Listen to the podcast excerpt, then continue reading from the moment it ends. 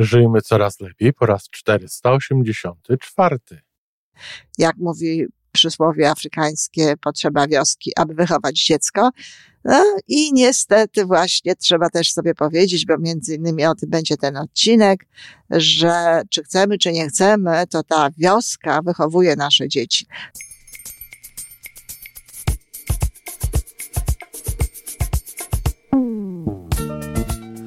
Witamy w kolejnym odcinku podcastu Żyjmy Coraz Lepiej, tworzonego przez Iwonę Majewską Opiełkę i Tomka Kniata. Podcastu z dobrymi intencjami i pozytywną energią, ale także z rzetelną wiedzą i olbrzymim doświadczeniem we wspieraniu rozwoju osobistego. Chodzi nam o to, aby ludziom żyło się coraz lepiej, aby byli coraz bardziej spełnieni, radośni i szczęśliwi. A że sposobów na spełnione życie jest tyle, ile nas, więc każdy musi znaleźć ten swój. Dzień dobry, kochani. Dzisiaj sobota, zatem e, szczególnie witam rodziców, bo pewno te sobotnie spotkania jednak mimo wszystko są najciekawsze dla nich. E, mówię mimo wszystko, dlatego że tutaj można znaleźć e, bardzo dużo ciekawych informacji w ogóle. Ja nie mówię przecież tylko o dzieciach. E, również ludzie dorośli, czy osoby, które jeszcze nie mają dzieci, mogą wiele skorzystać.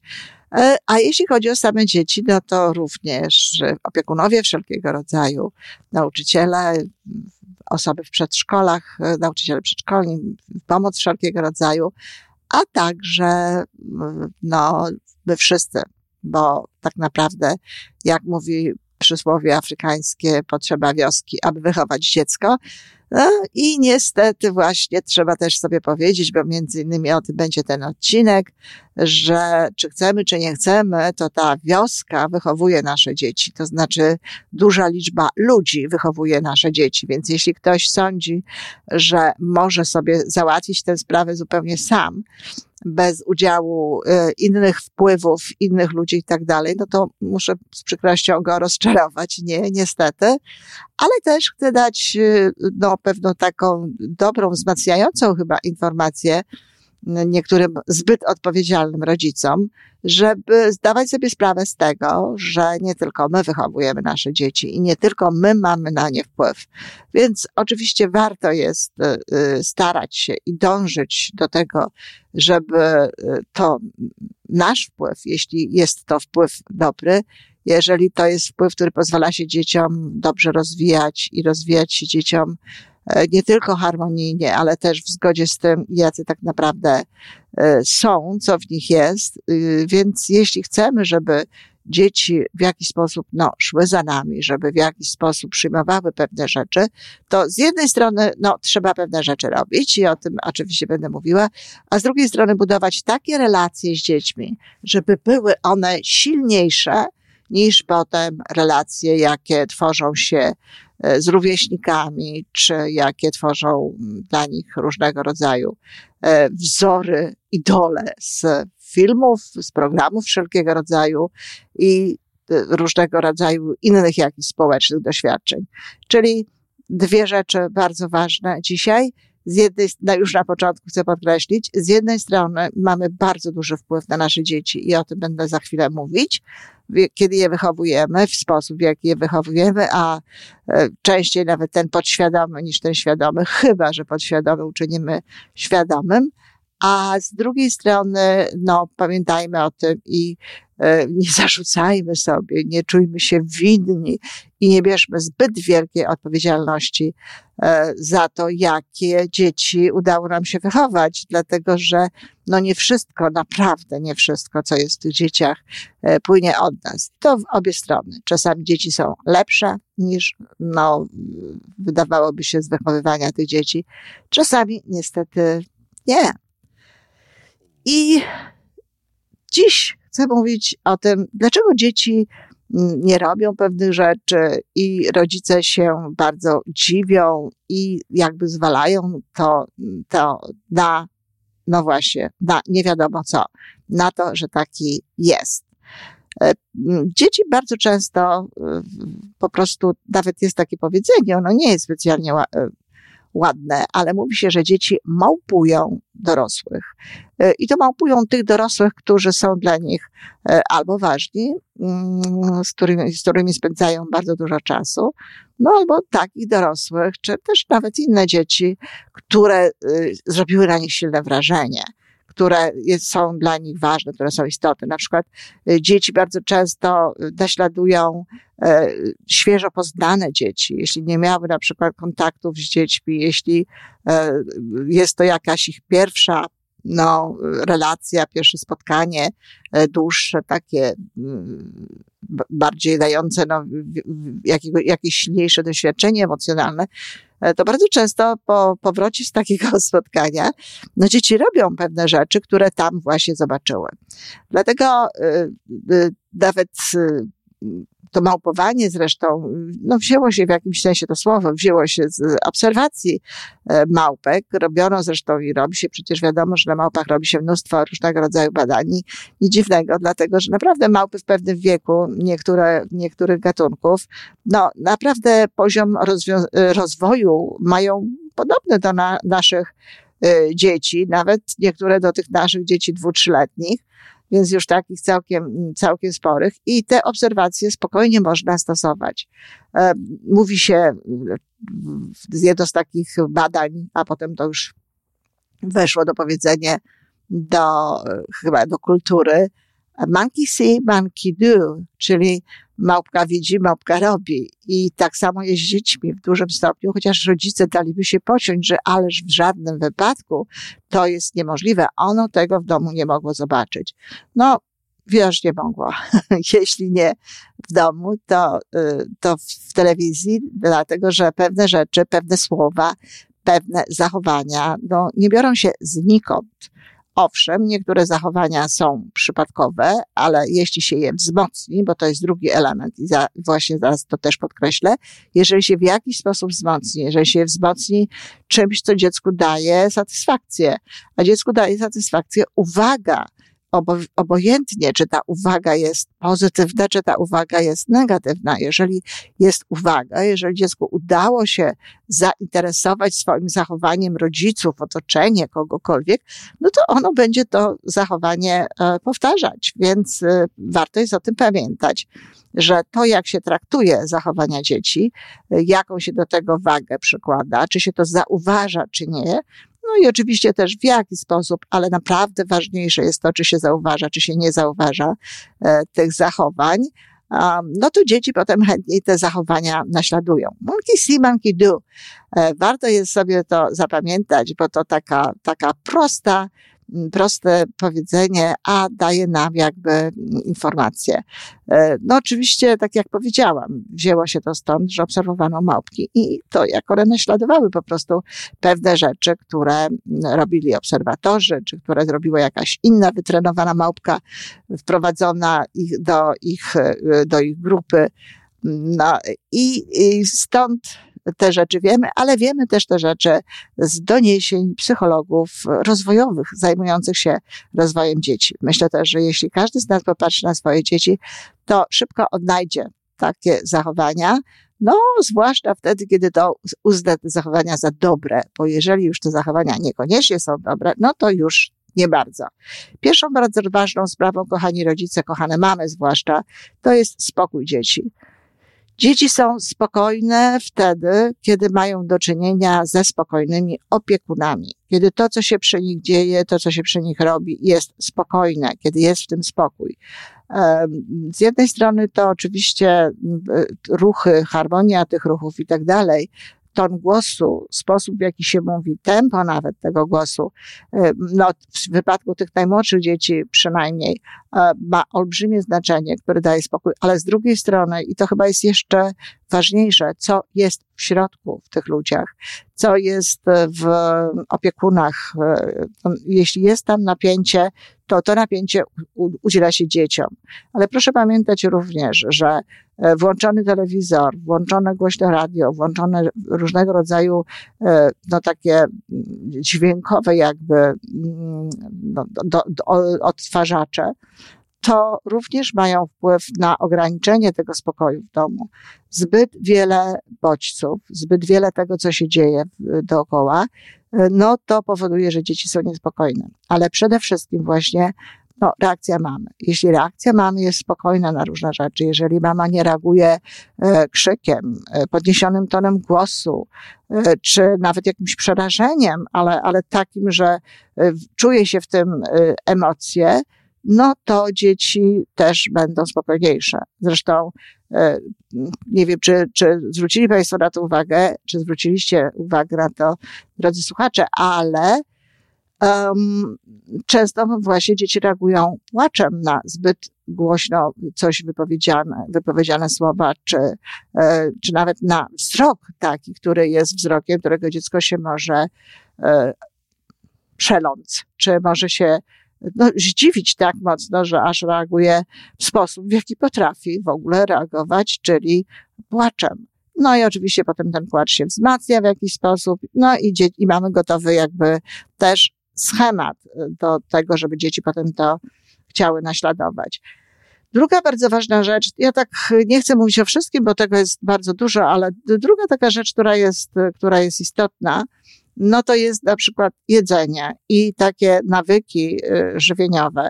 Y, wiecie, na przykład często się, często się mówi, często się słyszy takie rzeczy. O, synek to w, w tatusia swojego, on nie bardzo lubi warzywa. Pięknie. To znaczy, co? Uważamy, że dziecko nie lubi warzyw genetycznie? Że nie lubi warzyw po tatusiu?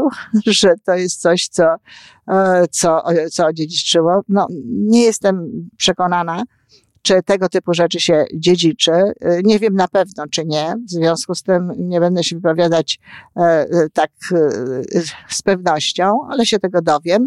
Ale w dużym stopniu wydaje mi się, że to nie jest coś, co jest dziedziczone, że nie ma takiego genu, choć oczywiście na zasadzie epigenetyki, na zasadzie tego, że y, o czym wiadomo już, że y, pod wpływem tego, w jaki sposób żyjemy, w jaki sposób funkcjonujemy, co, co dajemy, a co nie naszym, no właśnie do jedzenia, naszym organizmom, no to owszem, tak, no, tworzy się troszeczkę inny genotyp. Wiadomo, że można wpływać na to i pewnie jakoś przenosi się potem E, taką gotowość jedzenia dla tego lub czegoś innego na kolejne pokolenia.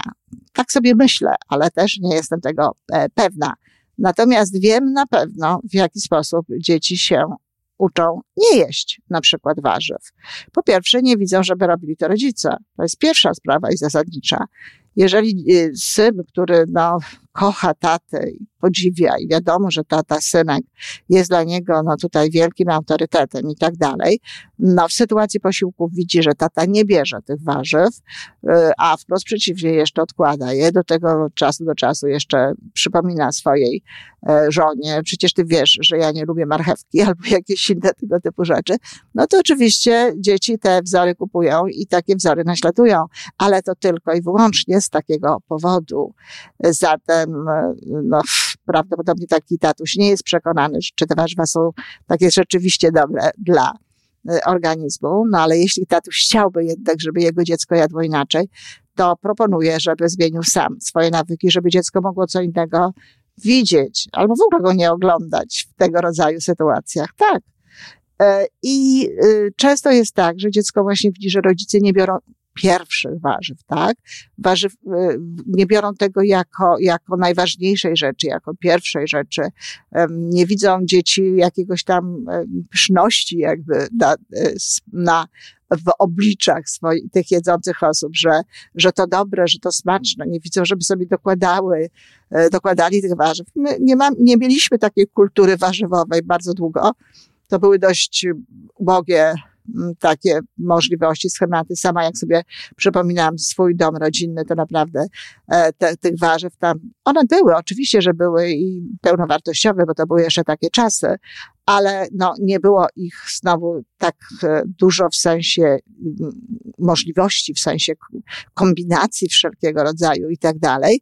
No i też podstawą jednak e, były ziemniaki, kluski, kawałek mięsa i takim uzupełnieniem warzywa. Natomiast e, ja tutaj, jak przyjechałam do Kanady, nauczyłam się jeść w taki sposób i zresztą tak e, jedzą niektóre, niektóre e, narody, że jedzą najpierw sałaty, że nie, nie jedzą sałaty do, do czegoś, tylko jedzą ją najpierw. I e, muszę powiedzieć, że, że ta forma zresztą bardziej mi smakuje niż dodatek do mięsa, to takie tworzenie sobie e, e jakiejś takiej całości. Tutaj raczej no, kupiłam od niektórych, bo to nie wszyscy oczywiście, ale od niektórych właśnie ludzi, których widziałam w restauracji, jak jedzą.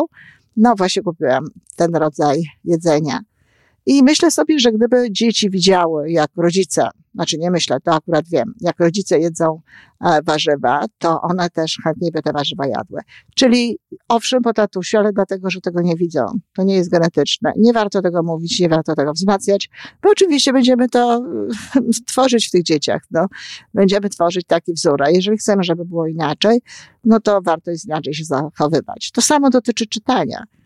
E, dzieci nie chcą czytać e, i naprawdę czytanie dzieciom oczywiście e, trochę może zmienić. Ja na przykład jak czytałam, zawsze czytałam swoim dzieciom, ale w pewnym momencie, kiedy już Magda umiała czytać, to w pewnym momencie czytałam jej tylko do jakiegoś fragmentu i to często do takiego dość ciekawego, a potem jej mówiłam, he, teraz kochana, dokończ sobie sama.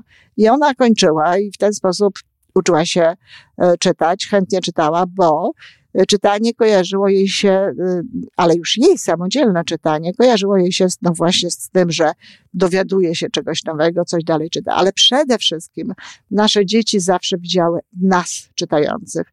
Zawsze widziały czytającą mamę i zawsze widziały czytającego ojca. Niestety dzieci często tego nie widzą u swoich dorosłych i oczywiście dorośli tłumaczą się tym, że no nie mają czasu. No trzeba mieć czas na takie rzeczy, chociażby po to, żeby dzieci widziały. Można zorganizować taki czas właśnie spokojny, kiedy rodzice czytają, dzieci się same bawią. Tak było u nas. E, I, i gdzieś na, razem z nami w pokoju siedziały sobie, e, no, one sobie siedziały pojedynczo. Nie, nie, nie było nigdy tak, że dzieci mogły sobie siedzieć razem, bo była duża, zbyt duża różnica wieku. Ale mm, Weronika czy, czy Magda bawiła się gdzieś e, w, w końcu, czy, czy jak już była starsza, po prostu bawiła się albo, albo w pokoju, tam gdzie ja jestem, albo w, w swoim pokoju i przychodziła do mnie, a mnie widziała z książkami, tym bardziej, że ja studiowałam, w związku z tym musiałam mnie widzieć z książkami i widziała również, jak czyta ojciec. I nasze dzieci czytały i czytają bardzo dużo, zawsze czytały bardzo dużo, e, obie. Weronika to w ogóle pochłaniała, można powiedzieć, książki. Ale to właśnie to jest to, monkey see, monkey do. Co z tego, że będziemy mówić dzieciom o tym, że książki są wartościowe? Co z tego, że będziemy im czytać książki? To one będą wiedziały, że tak, wartościowe jest słuchanie pewnych rzeczy. To jest fajne, to jest dobry czas z rodzicem, bo to czytanie dzieciom książeczek to jest nie tylko samo czytanie historii, to też oczywiście, ale to jest również e, kontakt z dzieckiem rodziców, a w wypadku wychodzenia do e, jakiejś księgarni czy do biblioteki. To jest to po prostu wydarzenie dla dzieci. Tak, dzieci się uczą, słuchaj, dzieci się uczą koncentrować na tym, dzieci się uczą rozumieć e, różne, różnego rodzaju treści, ale to wcale nie znaczy, że dzieci będą czytały. Dlatego, że e, no, już mamy jakby E, lata. Gdzieś, gdzieś znalazłam nawet e, liczbę, która mówi o tym, jak, jak długo już w Polsce cała Polska czyta dzieciom. No i jakoś nie wiem, czy to czytelnictwo tak bardzo wzrosło i, i, i jakiego rodzaju książki zresztą potem dzieci czyta, czytają. Także rodzic musi pokazywać to. Rodzic musi pokazywać, że czyta. I wtedy dzieci, widząc to, będą robiły podobne rzeczy. E, druga sprawa to, jak powiedziałam, ważne jest to, co wzmacniamy, w jaki sposób się zachowujemy. Moja Magda bardzo długo była e, sama. Poszła do przedszkola dopiero w, w, w, miała trzy lata już e, pełne, kiedy poszła do przedszkola. Natomiast do tego momentu była albo z nami, ze mną, z ojcem, e, albo ze swoją babcią, czyli mamą mojego męża, cudowną kobietą, która przez cały okres moich studiów, e, wtedy kiedy ja byłam na zajęciach, e, przychodziła do Magdy. I oczywiście wychodziła wtedy, kiedy ja przychodziłam i dobrze, i, i robiła różne rzeczy, była cudowna, robiła różne rzeczy tak, jak ja chciałam, nie tak jak ona, ale raz zachowała się tak, jak ja nie wiem, czy ja bym się zachowała, bo po prostu nie miałam, nie wiem, doświadczenia. Natomiast to była niezwykle mądra, tak intuicyjnie, życiowo kobieta. I kiedy moja Magda po raz pierwszy zobaczyła gdzieś, to jeszcze było wcześniej, jeszcze nie, nie chodziła do przedszkola, to miała wtedy e, dwa lata, niecałe dwa lata, ale gdzieś właśnie nawet potem teściowa mówiła mi o tym, gdzie to było, zobaczyła reakcję dziecka, które się rzuciło na, na, na podłogę i coś tam chciało wymusić w ten sposób, prawda? Ja nie wiem, czy, czy ona płakała wtedy, czy nie, to, to, to dziecko, teściowa nic mi o tym nie mówiła, natomiast e, Magda zastosowała ten, tę samą rzecz w domu, czyli też przewróciła się, porzuciła się na podłogę, to podejrzewam, że się położyła, raczej nie rzuciła, na, w przedpokoju i właśnie tak tam y, nóżkami podobno, bo ja tego nie widziałam, nóżkami podobno tam przebierała i rączkami też, bo ona coś chciała, żeby babcia jej dała. A co babcia zrobiła? Babcia przeszła po prostu przez nią, e, zrobiła przez nią krok i poszła sobie dalej do pracy jakiejś rzeczy, czy coś robić. W każdym razie kompletnie tego nie zauważyła i to było znakomite. Nasza Magda nigdy więcej tego nie zrobiła. Magda również nauczyła się płakać w takim, w takim celu załatwienia sobie czegoś, wtedy, kiedy poznała e, dwie sąsiadki moje, z którymi, dziewczynki małe, z którymi mamą się zresztą zaprzyjaźniłam, a które e, różnica wieku była pomiędzy nimi niecałe dwa lata. One dość były takie często płaczące i ona poznała ten płacz od, od, nich i dopiero wtedy użyła płaczu po to, żeby coś ode mnie osiągnąć. Nigdy przedtem tego nie robiła. No bo znowu była inaczej wychowywana. Oczywiście nie załatwiła sobie niczego tym płaczem. E, oprócz tego, że ją przytuliłam, i, i, ale przytulałam ją zawsze, tak? I czekałam, aż się uspokoi. To, to nie było nic nadzwyczajnego, to robiłam zawsze. Nie robiłam tego, co ona chciała, żeby robić. Natomiast e, jak, jak była nieszczęśliwa z jakiegoś powodu, no to oczywiście e, przytulałam ją. Nie to, żeby cały czas tam potem z takim przytulaniu siedzieć, ale przytulałam ją albo spokojnie na nią patrzyłam i, i, i już i też nie, nie nauczyła się tego wykorzystywać w, w, swoim, e, w swoim życiu, w swoim repertuarze, mimo że, tak jak powiedziałam, obie dziewczynki właśnie tak e, funkcjonowały, tak to wyglądało. Dlatego bardzo ważną sprawą jest, żeby niekoniecznie wzmacniać pewne rzeczy. No i tutaj są słowa, prawda? Różnego rodzaju. E, dziecko się zachowa w jakiś sposób, my, od, my to, na to reagujemy, no, w, ach, jak możesz, oburzamy się, czy w jakikolwiek sposób i dziecko potem to powtarza. I również bardzo ważną rzeczą jest to, żeby zdawać sobie sprawę z tego, że dzieci słyszą, dzieci rozumieją zdecydowanie więcej niż my myślimy. I, nie można opowiadać przy dzieciach, a ty wiesz, co on dzisiaj zrobił? Wiecie, a wiecie, co on dzisiaj powiedział? I tutaj powtarzamy jakieś słowo i za chwilę słyszymy, nawet widziałam takie sytuacje, jak dziecko głośno to mówi. No bo ono właśnie słyszało, że rodzice o tym mówią i, i, i obojętnie, czy oni, czy rodzice mówią z zachwytem, nawiasem mówiąc, niestety czasami w tym jest zachwyt, e, albo, albo śmiech przynajmniej, rodzice, rodzice są rozbawieni, kiedy właśnie usłyszą takie brzydkie słowo w wykonaniu swoich dzieci i one widzą wtedy tę uwagę, widzą to, to, to skupienie na nich i oczywiście powtarzają to.